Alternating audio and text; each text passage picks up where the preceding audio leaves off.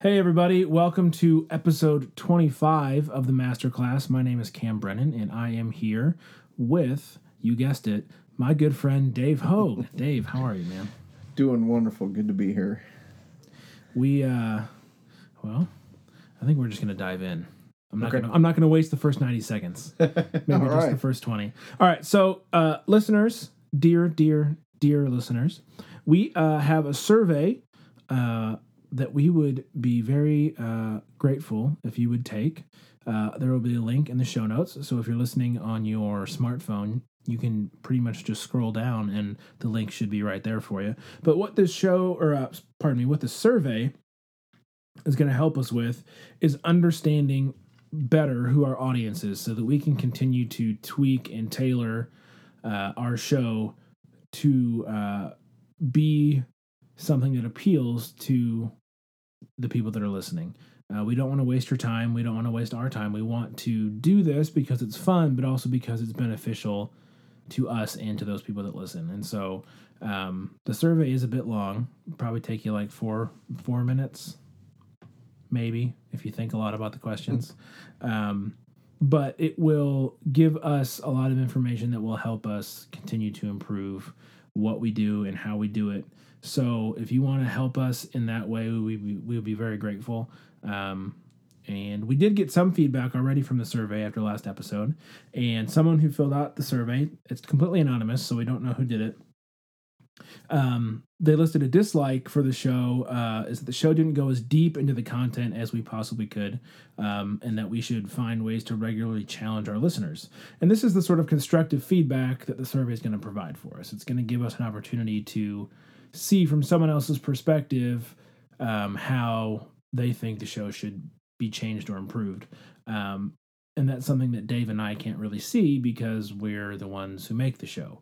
So it's nice to have this sort of constructive input from outsiders um, that can help us kind of remove some blind spots that we may have about the show.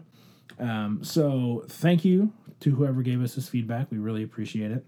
Um, and we're going to take it to heart and we're going to try and figure out how we can incorporate that. So uh, we've got no more follow up, and I think we're just going to dive right into the text because I feel like we have a lot to talk about this episode. Sure. All right. So we are moving on to Matthew 8, 1 through 4. Um, we spent 24 episodes um, doing the Sermon on the Mount.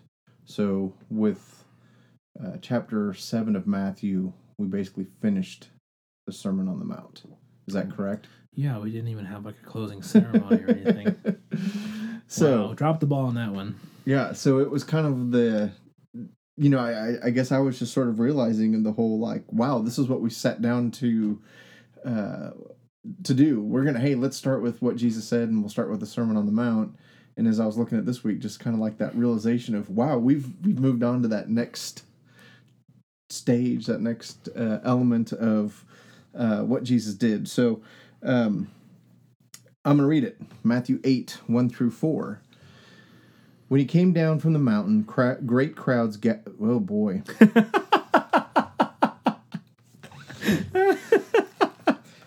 I may have to give the reading back to you. Uh, you got it. I have confidence. All right, so here we go again. Matthew 8, 1 through 4. When he came down from the mountain, great crowds followed him. And behold, a leper came to him and knelt before him, saying, Lord, if you will, you can make me clean. And Jesus stretched out his hand and touched him, saying, I will be clean. And immediately his leprosy was cleansed. And Jesus said to him, See, you say nothing to anyone, but go, show yourself to the priest, and offer the gift that Moses commanded for a proof to them. So, All right, thank you. That was Yeah. much better the second time. uh, all right, so first question Why are great crowds following Jesus? I- it seems like an interesting uh, detail to share to lead off the chapter. Like the Sermon on the Mount's over, we're kind of heading into a different, you know, portion of Jesus' ministry. And the first sentence is when he came down from the mountain, teaching Sermon on the yeah, Mount, right? just- yeah. great crowds followed him. It just and then it just kind of ignores those great crowds and focuses on one individual the rest of the passage. So I was just kind of curious, why include that detail? Uh, my understanding is is that um, he is gaining in popularity because he is. Um, well, I think the last verse that we finished said that he's teaching with authority. And so I think that is that sort of sense of uh, the word is getting out that, hey, uh, this Jesus guy is teaching with uh, authority, and there's there's something to this message that he's saying. And um, one, I think he's speaking truth, and then two, uh, he's speaking truth in a different way. Uh, but people are people are recognizing it as truth. That there's this sort of um, it's different, but it's consistent with what has been taught in the past, and um, it kind of stands up to the scrutiny, and uh, so people are eager to um, hear him. So, and you know, and I think it's just it's just like. Um, anything, I think there's just an element of, well, if everybody's doing it, I want to be a part of it. So, you know, I think there's some of that. I think there's just a little bit of that going on as well. You know, it's just that uh, the tipping point, the critical mass kind of a thing, the synergy that you need for everything to to come together. So, So there was something inherently special about him that would, because there's a lot of people out there that are sharing the truth that, you know, people want nothing to do with. right. you know and there's plenty of people out there that aren't spreading the truth that lots of people want to be you know involved with so so there's like that certain something special about jesus in this situation that's rocking the boats you can say Yeah, and I, I think one of the things that they're starting to say is is okay, he's teaching with authority. This guy might be the Messiah. This guy might be the one that, you know, yeah Hmm. because the jews are always on the lookout Yeah. for him so that, you know, I think there's definitely that element going on of, hey, uh I want to come check this guy out. all right so if great crowds followed him then why should great crowds follow him today. When he's not here when we can't see him feed the 5000 when we can't see him cleanse the leper as he does here when he's just not physically tangible why should people follow him today? Which i realize is a very simple question. I know you have a very simple answer for it. Well, and that's the, yes, uh, because he is the Messiah. So at that that moment when he's teaching on the Sermon on the Mount, there is that probably, you know, people are having that inkling that that in you know, hey, this guy may be the Messiah. Why should we follow him today? Because sure enough, that's who he ended up turned out to be. Now, uh, as we know, it ended up being a very different way of going about that. They were expecting to put him on the throne and have an earthly leader that they were able to follow and worship and that sort of thing. And um, instead, he uh, chose to uh, die on the cross for our sins and resurrected and um, allows for us to have eternal life because of that. And um, you know, something that we're not going to go into great detail at the moment, even though we've had requests for to go deeper. It's just the amount of prophecy that he f- fulfilled uh, with his life. So um, he was who he said he was, and he backed it up.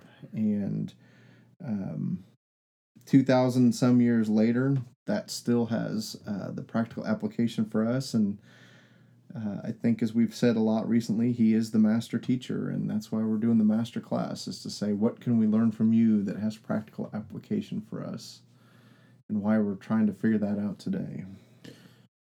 Yeah, I think. I mean, I, I agree with what you said, but I think my. Well, I, I, I should have asked this question differently, so I apologize for that. Um, I think a lot of people that I come into contact with are willing to admit that there was something special about Jesus, because you kind of have to be an idiot not to. Right. Like he's the only person on whom the way we date our existence Like I mean, whether you call it before current era and current era because you don't want to involve Jesus, well, guess what? That still hinges upon His birth. the year that he was born. So you can remove his name and and that stuff from your time frame, but it still hinges. It doesn't shift to a different hinge point. It's still his year of birth. Uh, no one else has that claim.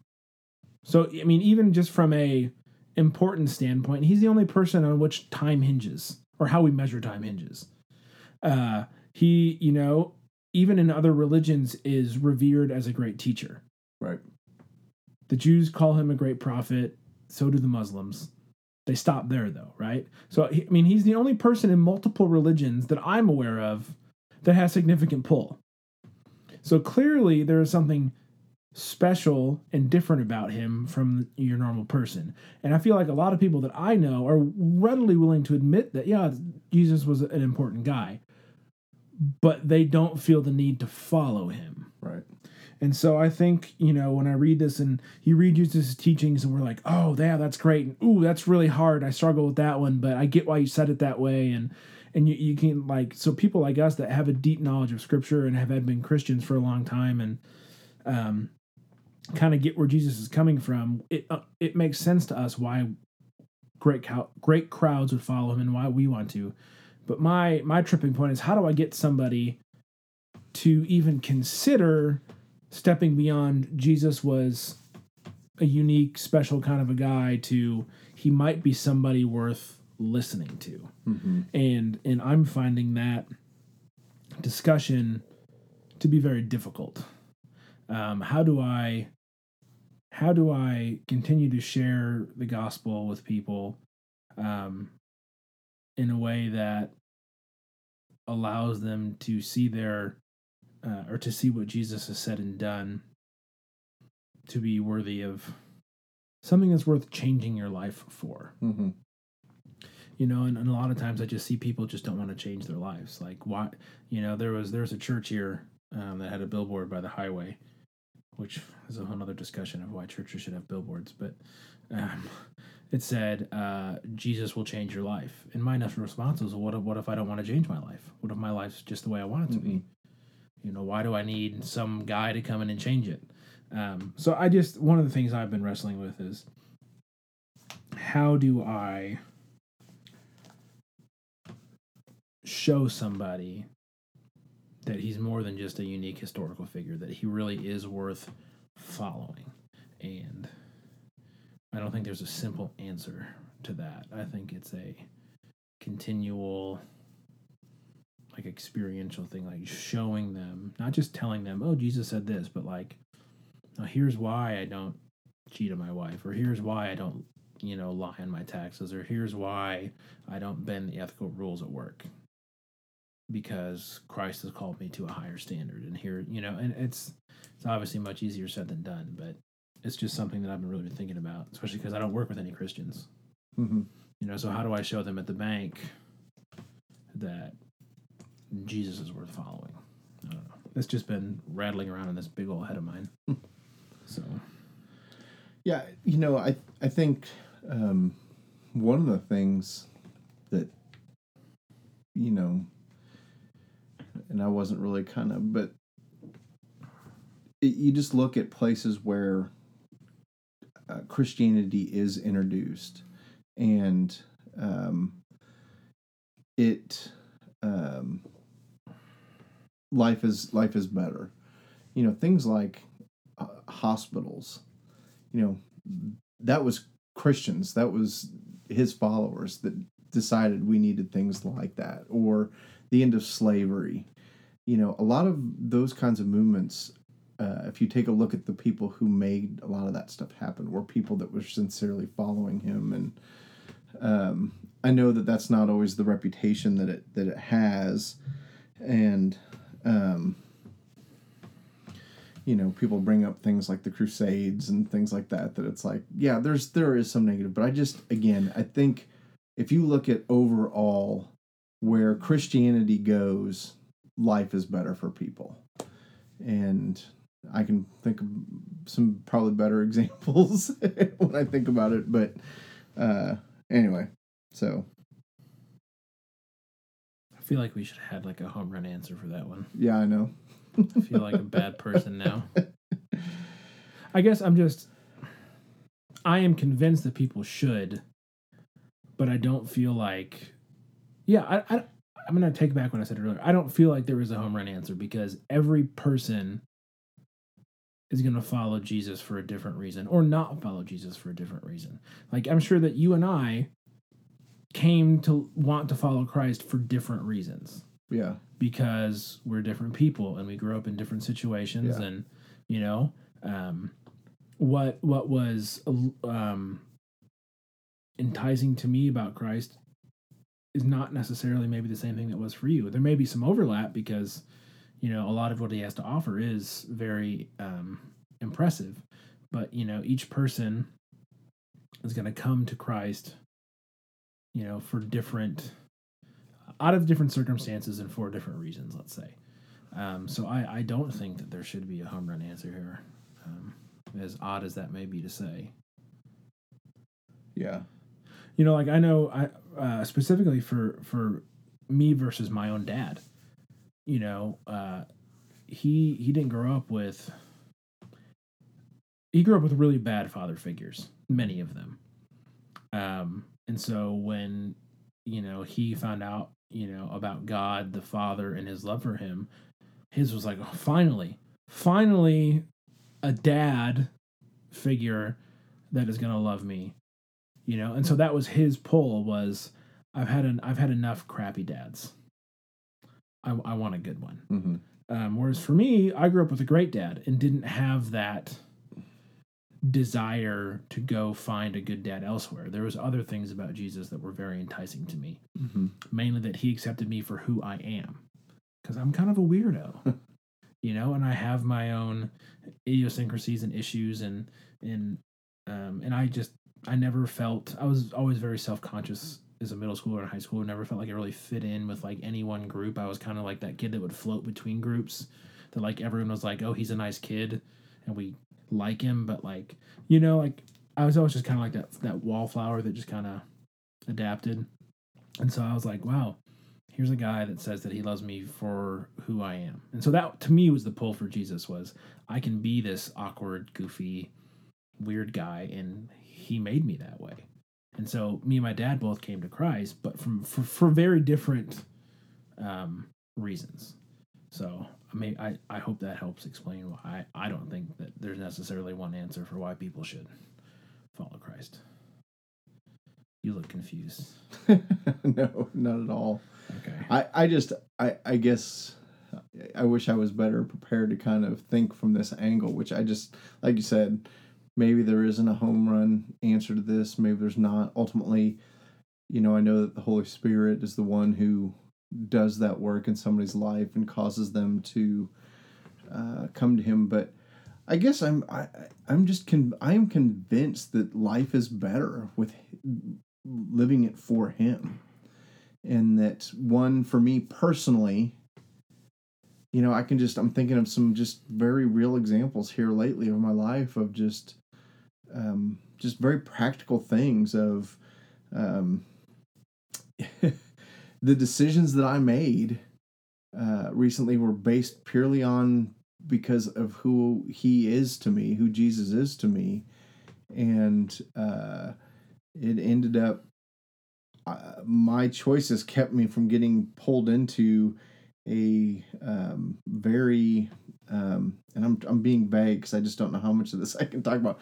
But I work for a city, and basically somebody in the city got fired that I had very close connections to, and my my decisions of things that I did were based on uh, being a believer in Jesus. But in the outcome, it really kept me from being dragged into the things that this person did because I made my decisions based on who Jesus was and not just simply a um, business ethics or any of that kind of stuff. It just flowed from my back to what I've talked about. It flowed from my relationship with Him, Mm-hmm. um, and then I, I just I believe life is better too, where um, the gospel is is proclaimed and and um, you know human rights.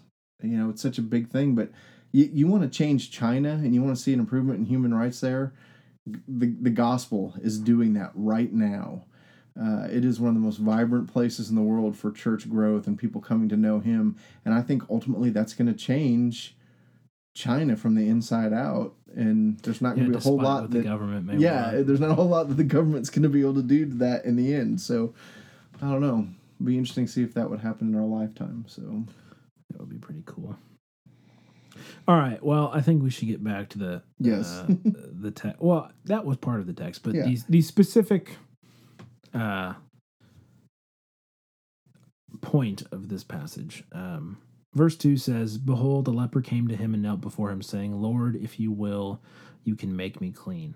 Um, my my initial reaction to that was, man, how can how can I approach God with such a simple sincerity? Like God, if you want this to happen, you can make it happen without having like God, I know that I sinned today and I feel really bad about that and and I know I should read my Bible and like bringing all of like the guilt and you know like self-judgment and stuff before God. But how can how can we as Christians feel confident enough in ourselves and in God to just say, God, if you want this to happen, you can make it happen. Like I would I would love for this to happen, but it is like it is your will. And just leave it at that. And be okay with God saying that's not my will. How, how do we learn to just simplify a lot of what I feel like we try to overcomplicate? Uh, I'm not. I don't know in terms of how we. Oh well, I'm going to go at it from this way. I, I think for the leper, he had nothing left. Like I think he was truly at that point of, I've got nothing else. Uh, you know, um, if you were a leper, you didn't live with everybody else. You know, you weren't you weren't in a hospital getting treatment for your situation. Basically, your existence was you're alone outside the community. Um, based on I think it's Leviticus 13th and Leviticus 13 and 14 talk about leprosy and skin diseases and things like that and um, so if you were somebody that was identified as a leper um, your life existence was away from everybody else. It was away from the community. Uh, you were not to even be touched because just by touching you uh, that person became unclean because you were unclean. So I, I I guess there's this element of for the leper he is just coming to Jesus with I've got nothing left, and uh, I think you see this throughout the New Testament of people that are getting healed by Jesus. They are just they've got nothing else left, and so they are just so willing to throw themselves uh, to Jesus and say um, you know, if you're willing, you can make me clean. And um, so I think that's that is one of the things that makes it difficult for me personally and my ability to have faith and to trust him is that I have so much that gets in the way of of that. Um, my own abilities get in that way. Um, the material things that I have uh, get in that way. Um, you know, um, I have a wonderful, loving family, uh, which God has blessed me with. But I think when it comes to um, getting closer to Him and having faith in Him, sometimes those those very things that are blessings can uh, make it difficult for us to come to Him with just that, just abandonment of, I've got nothing else, Lord Jesus, so I'm going to trust. Uh, and I do think there are times in our lives where we get to that point.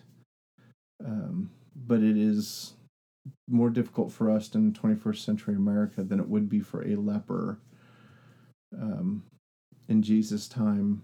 And even amongst the, those people, you know, um, the people that are following Jesus versus this leper, I think it's even easier for that leper versus the people that weren't lepers to have that sort of faith because he has nothing else to put it into.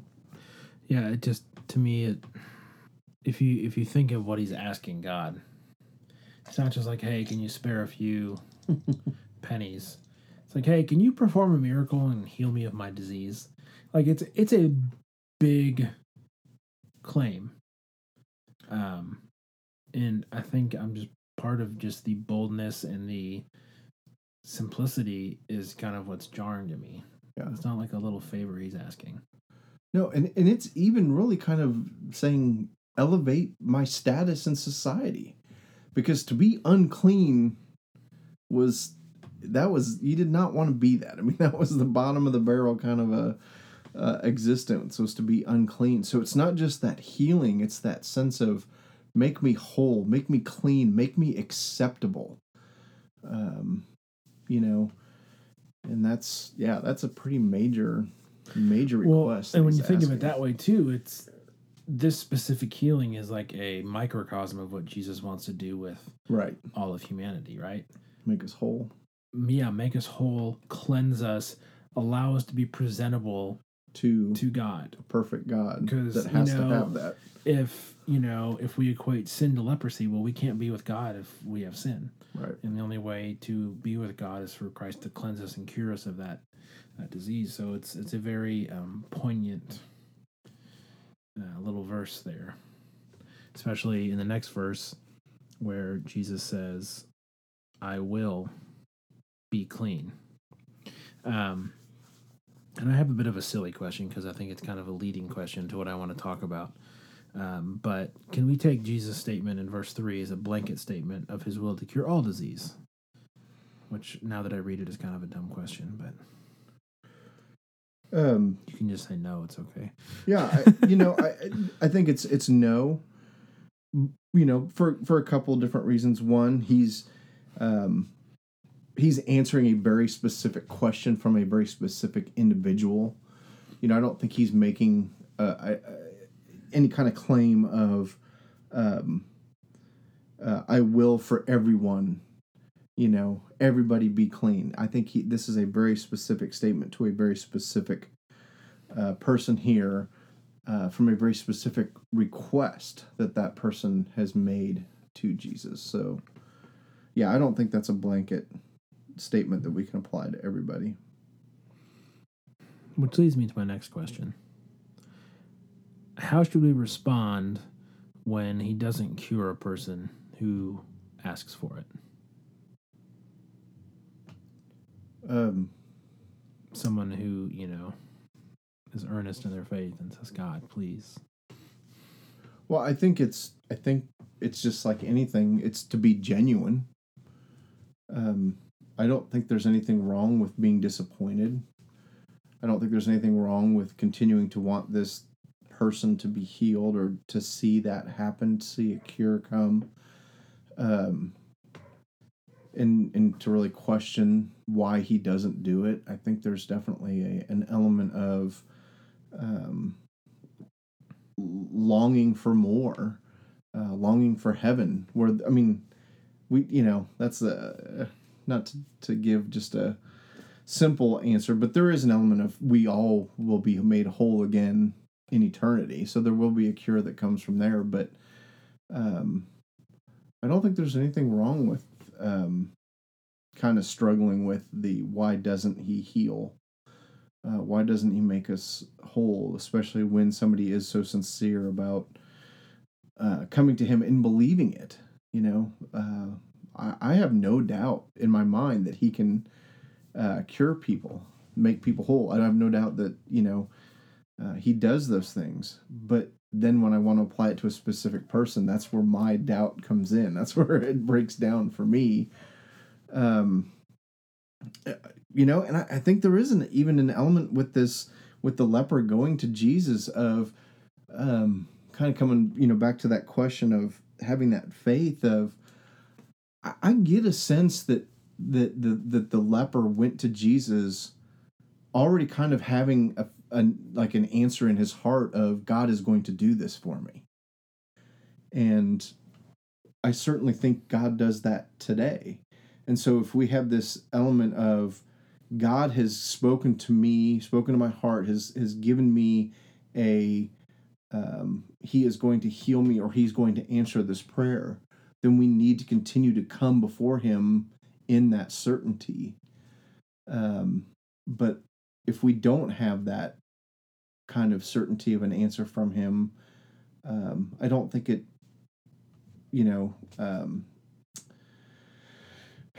eliminates the us not being able to make that request. But um, there's, I don't know if that's am I making sense at all? Like I do think there's an, sometimes there are times where you feel like even though I may not have the answer to this prayer right now, God has laid it on my heart that He is going to answer this prayer at some point down the road. And I think when you kind of have that sense in your heart going to Him, it makes it easier to pray for that. So, yeah. So I, uh, that was a loaded question, but you knew that. Um, you know, uh, my mom has MS uh, and has had it for a long time. Um, and so when I read passages of this, like this in scripture, where um, someone with a disease asks to be healed and God heals them like that, I often wonder why why did they get healed but my mom hasn't. Um you know and ms is not leprosy. My mom is not a social outcast. She has many good friends um you know and strong relationships and she's still able to work and um, all of this stuff. She just has to do it all do it all from a wheelchair which you know sucks. Um but at the same point you know this is a disease that unless god intervenes is never going to go away. And so it's one of the struggles that i have had and i know that my family has had is why god has chosen not to heal my mom even though we pray for it regularly um, and so i asked that question because i'd like an answer for from a purely selfish point of view like she's my mom. It's not fair. And i get that life isn't fair. I know that. I've experienced that more times than you know i would have liked. But it's it, it's kind of a, a case study for me of it's easy to worship god and enjoy him and to live for him when life is going well and then it's it's much more difficult to do so when you don't understand why certain things happen. Um, and so I think for me the question was how how do how should we respond when he doesn't cure a person? And I think the the answer I've come to is that because God has to this point chosen not to heal my mom does not make him less good. Um, it certainly frustrates me um, and you know causes me to want to understand the reason behind it um, but because god allows crappy things to happen and not just to my mom but to people all over the world that if i believe what the bible says that god is good that god is just um, and that god has you know, the eternal good of mankind in mind when he does or doesn't do things, then I have to trust that there is some purpose for my mom's suffering, which is such a weird thing to kind of come to a conclusion on. You know, like because I believe that God is good and that the Bible is true, that it is theoretically okay that my mom's body is just going to eat itself alive, to be perfectly honest. And that is such a non, um, no, it's so counterintuitive to how I want to react. I want to say this is stupid, this is dumb, this is ridiculous, this shouldn't happen, not to her, you know. And I have those feelings a lot, but you know, we we have prayed and we continue to pray that God would heal her, um, whether through miracle or through medicine. I don't care. I just want it to get mm-hmm. done. um, but we all have to go to sleep at night trusting that God is still good and and so whenever you know this is not the first time or the last time that he's just going to heal someone on the spot So every time I read this passage, it just triggers so much emotion and, and anger and confusion in me that I, I wanted to talk about it here because, you know, I'm not the only person that deals with, Mhm. you know, and I'm not even dealing it with it, it within my own body, but it is someone who I love and who loves me. And, you know, she's my mom. Like she, a mom and their kids have a special bond. Um, so if you're out there and you are somebody or know somebody who's suffering, um, it's okay. Yeah. To you know, not know why, but I think it's important to remember as often as possible that if you do believe what the, what Scripture says and, and who God says He is, that although we may not understand the reason, we have to trust Him that there is one. So, I don't know. Um, so I'm reminded of Second Corinthians 12. Um, I'm going to start with verse 7, although verse 9 is kind of the, the focus on this. And this is Paul. Um, so Second Corinthians 12, 7. So keep me from becoming so to keep me from becoming conceited because of the surpassing greatness of the revelations, a thorn was given me in the flesh flesh a messenger of Satan to harass me, to keep me from becoming conceited. Three times I pleaded with the Lord about this, that it should leave me. But he said to me, and this is 2 Corinthians 12 9, but he said to me, My grace is sufficient for you, for my power is made perfect in weakness. Therefore, I will boast all the more gladly of my weakness, so that the power of Christ may rest upon me. Um, so here's here's Paul um, major author of, of our New Testament, uh, one of the major players in Christianity spreading throughout the world. Um, and he talks about he has this thorn in the flesh. Um, I don't believe that anybody knows what that is. Uh, it, It's hotly debated, though. it is hotly debated. Uh, it can certainly be a a physical ailment, uh, you know, something to the effect of um, a bad knee or, or a hip or something that causes to travel to be um, a burden to him, you know, for, for the journeys that he, you know, traveled all over uh, the Mediterranean Area. area. Um, uh, so he- so he he traveled much, uh, proclaiming the gospel, um, and and uh, teaching the early church.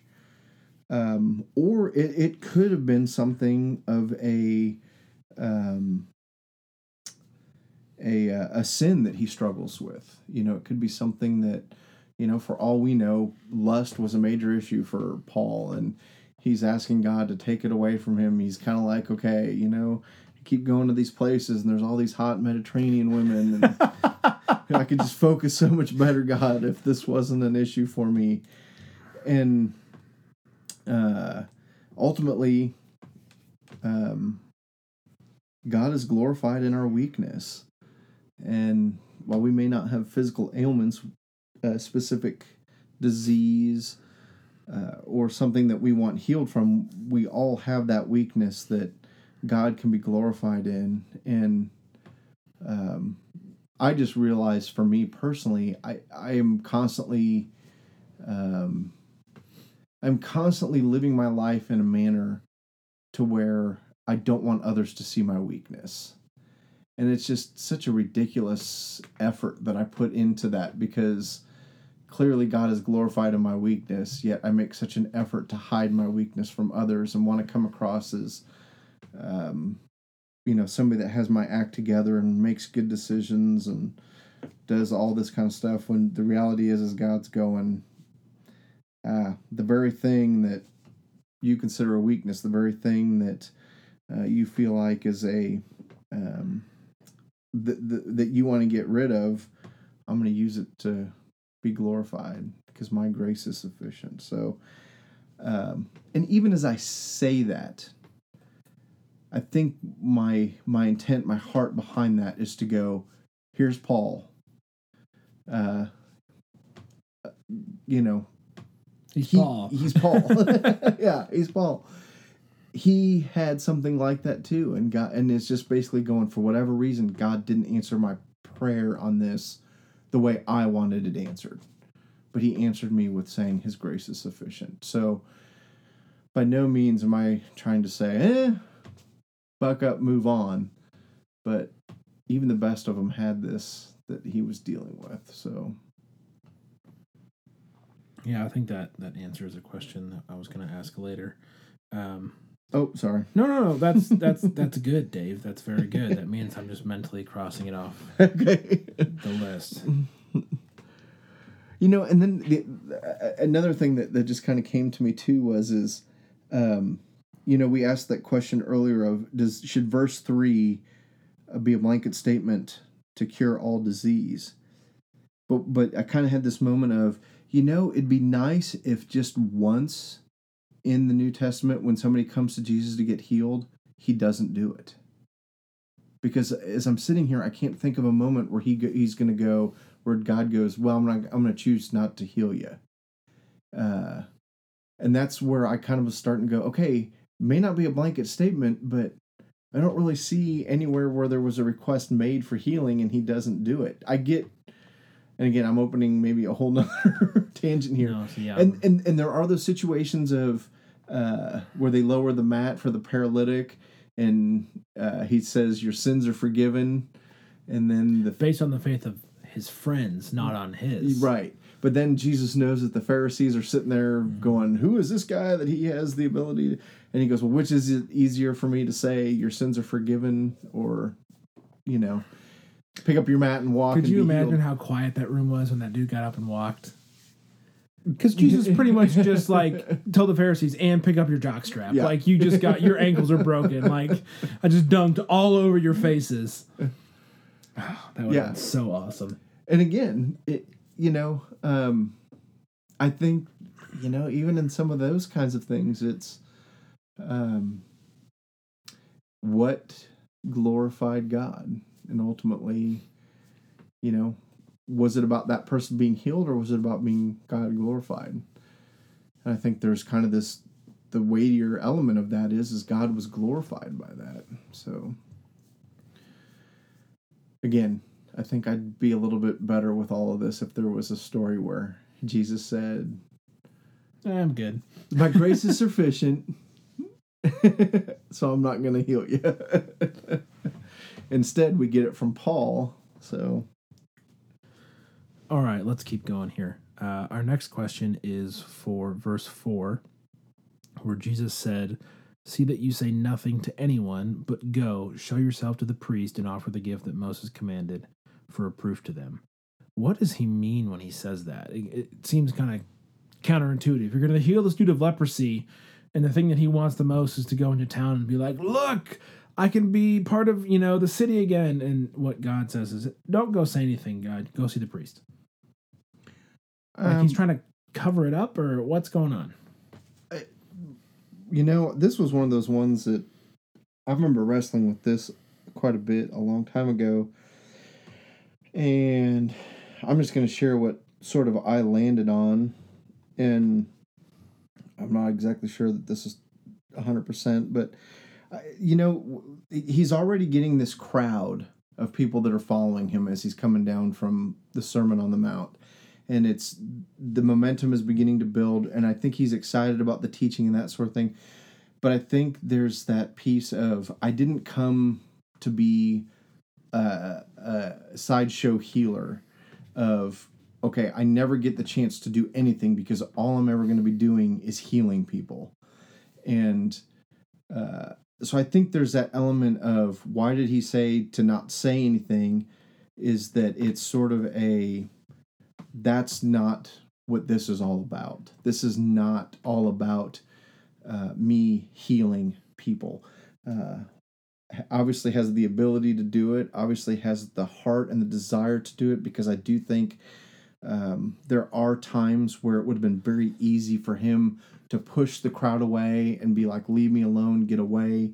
And he doesn't. He, you know, the Bible says that he has compassion on the crowd and um, loves them and heals them but ultimately, yeah, he didn't want to get bombarded with the word going out that he was healing people and um, getting so bogged down by having to do nothing but that that um, his desire was to keep it on the down low as long as possible which i don't think that happened i think it was pretty quick Well, do, To- do you think part of it is he's trying to postpone the resurrection as long as possible? i don't i don't think it's I that's the first time I've ever had that thought before. Like, No. don't go tell anyone because the sooner this gets out, the sooner the Pharisees are going to come for my head. yeah um Not like postpone it in a sinful way, but No, like no, trying no. to buy himself as much time as possible. Right. Yeah, yeah. I, get- I get what you're saying in terms of like, it's one thing for me to stand here and preach and teach these kinds of things because people will probably listen to that forever. But it's another when I start doing miracles and the Pharisees are now like, okay, Time We- to put this guy down. yeah. um, you know, because because even in that, it's you know, I'm, I'm reminded of um, in the book of John where his first miracle is to change the water to wine, and his mom is the one going, "Hey, you need to do this. You need to do this," and he hasn't even done a miracle yet, but Mary knows that he has the ability yeah. to do how- it. what what has he done that we don't know about? And his response is, "It's not my time yet." It's not my time yet. But he does it anyways because he's a good boy and listens to his mom. Yeah, exactly. Good Jewish boy.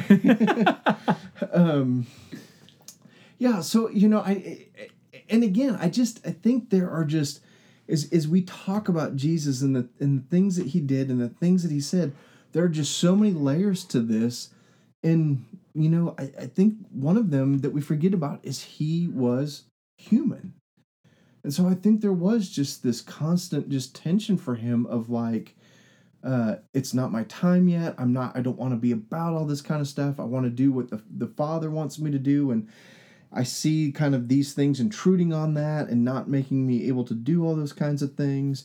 But I also think there was this, you know, the God side of him of there is a timeline. There is this. Um, so, uh, yeah, and ultimately, I think it was, again, I'm not about parlor tricks. I'm not about you know, ooh, he, you know, he can do this neat stuff. I think it was very much about ushering in the kingdom of God and that the things that we can get focused on, like miracles and healings and things like that, are probably a smaller part of what his earthly ministry uh, was about. It's kind of that you can't you can't take the God out of God, so he's still going to do these things, but ultimately uh, the agenda was different than doing those kinds of things.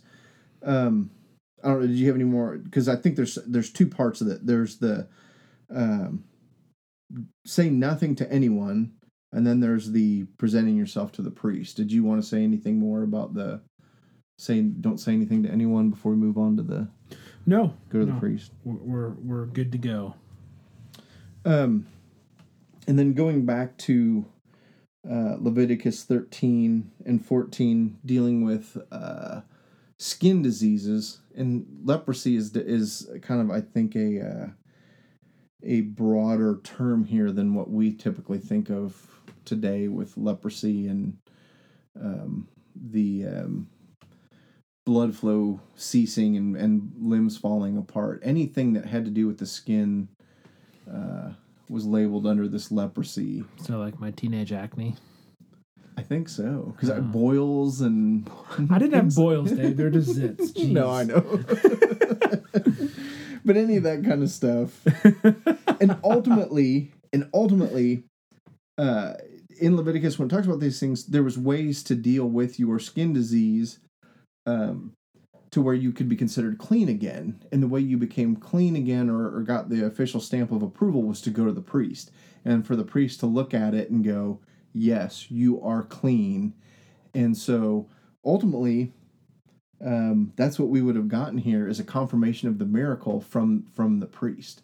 He would have gone, shown him that. So we're it's more of a um, it's not about the miracle here. It's not about um, you know the priest sort of uh, having to approve it to make it official, but it's sort of like the that's where the credibility is going to come from. Is is he's the expert in these matters, and so if the, you go to the priest and the priest says yes, you're clean, then we're going to get a confirmation of the miracle there. So, and I think there's still too uh, an element of Jesus saying, you know, I didn't I didn't come to abolish the law, but to fulfill the law. And so there's this fulfillment of the law even in this act as well of just saying, um, uh, this is this is consistent with what the Old Testament says. We're not just completely gonna get rid of that. So I hadn't even thought about that aspect of it.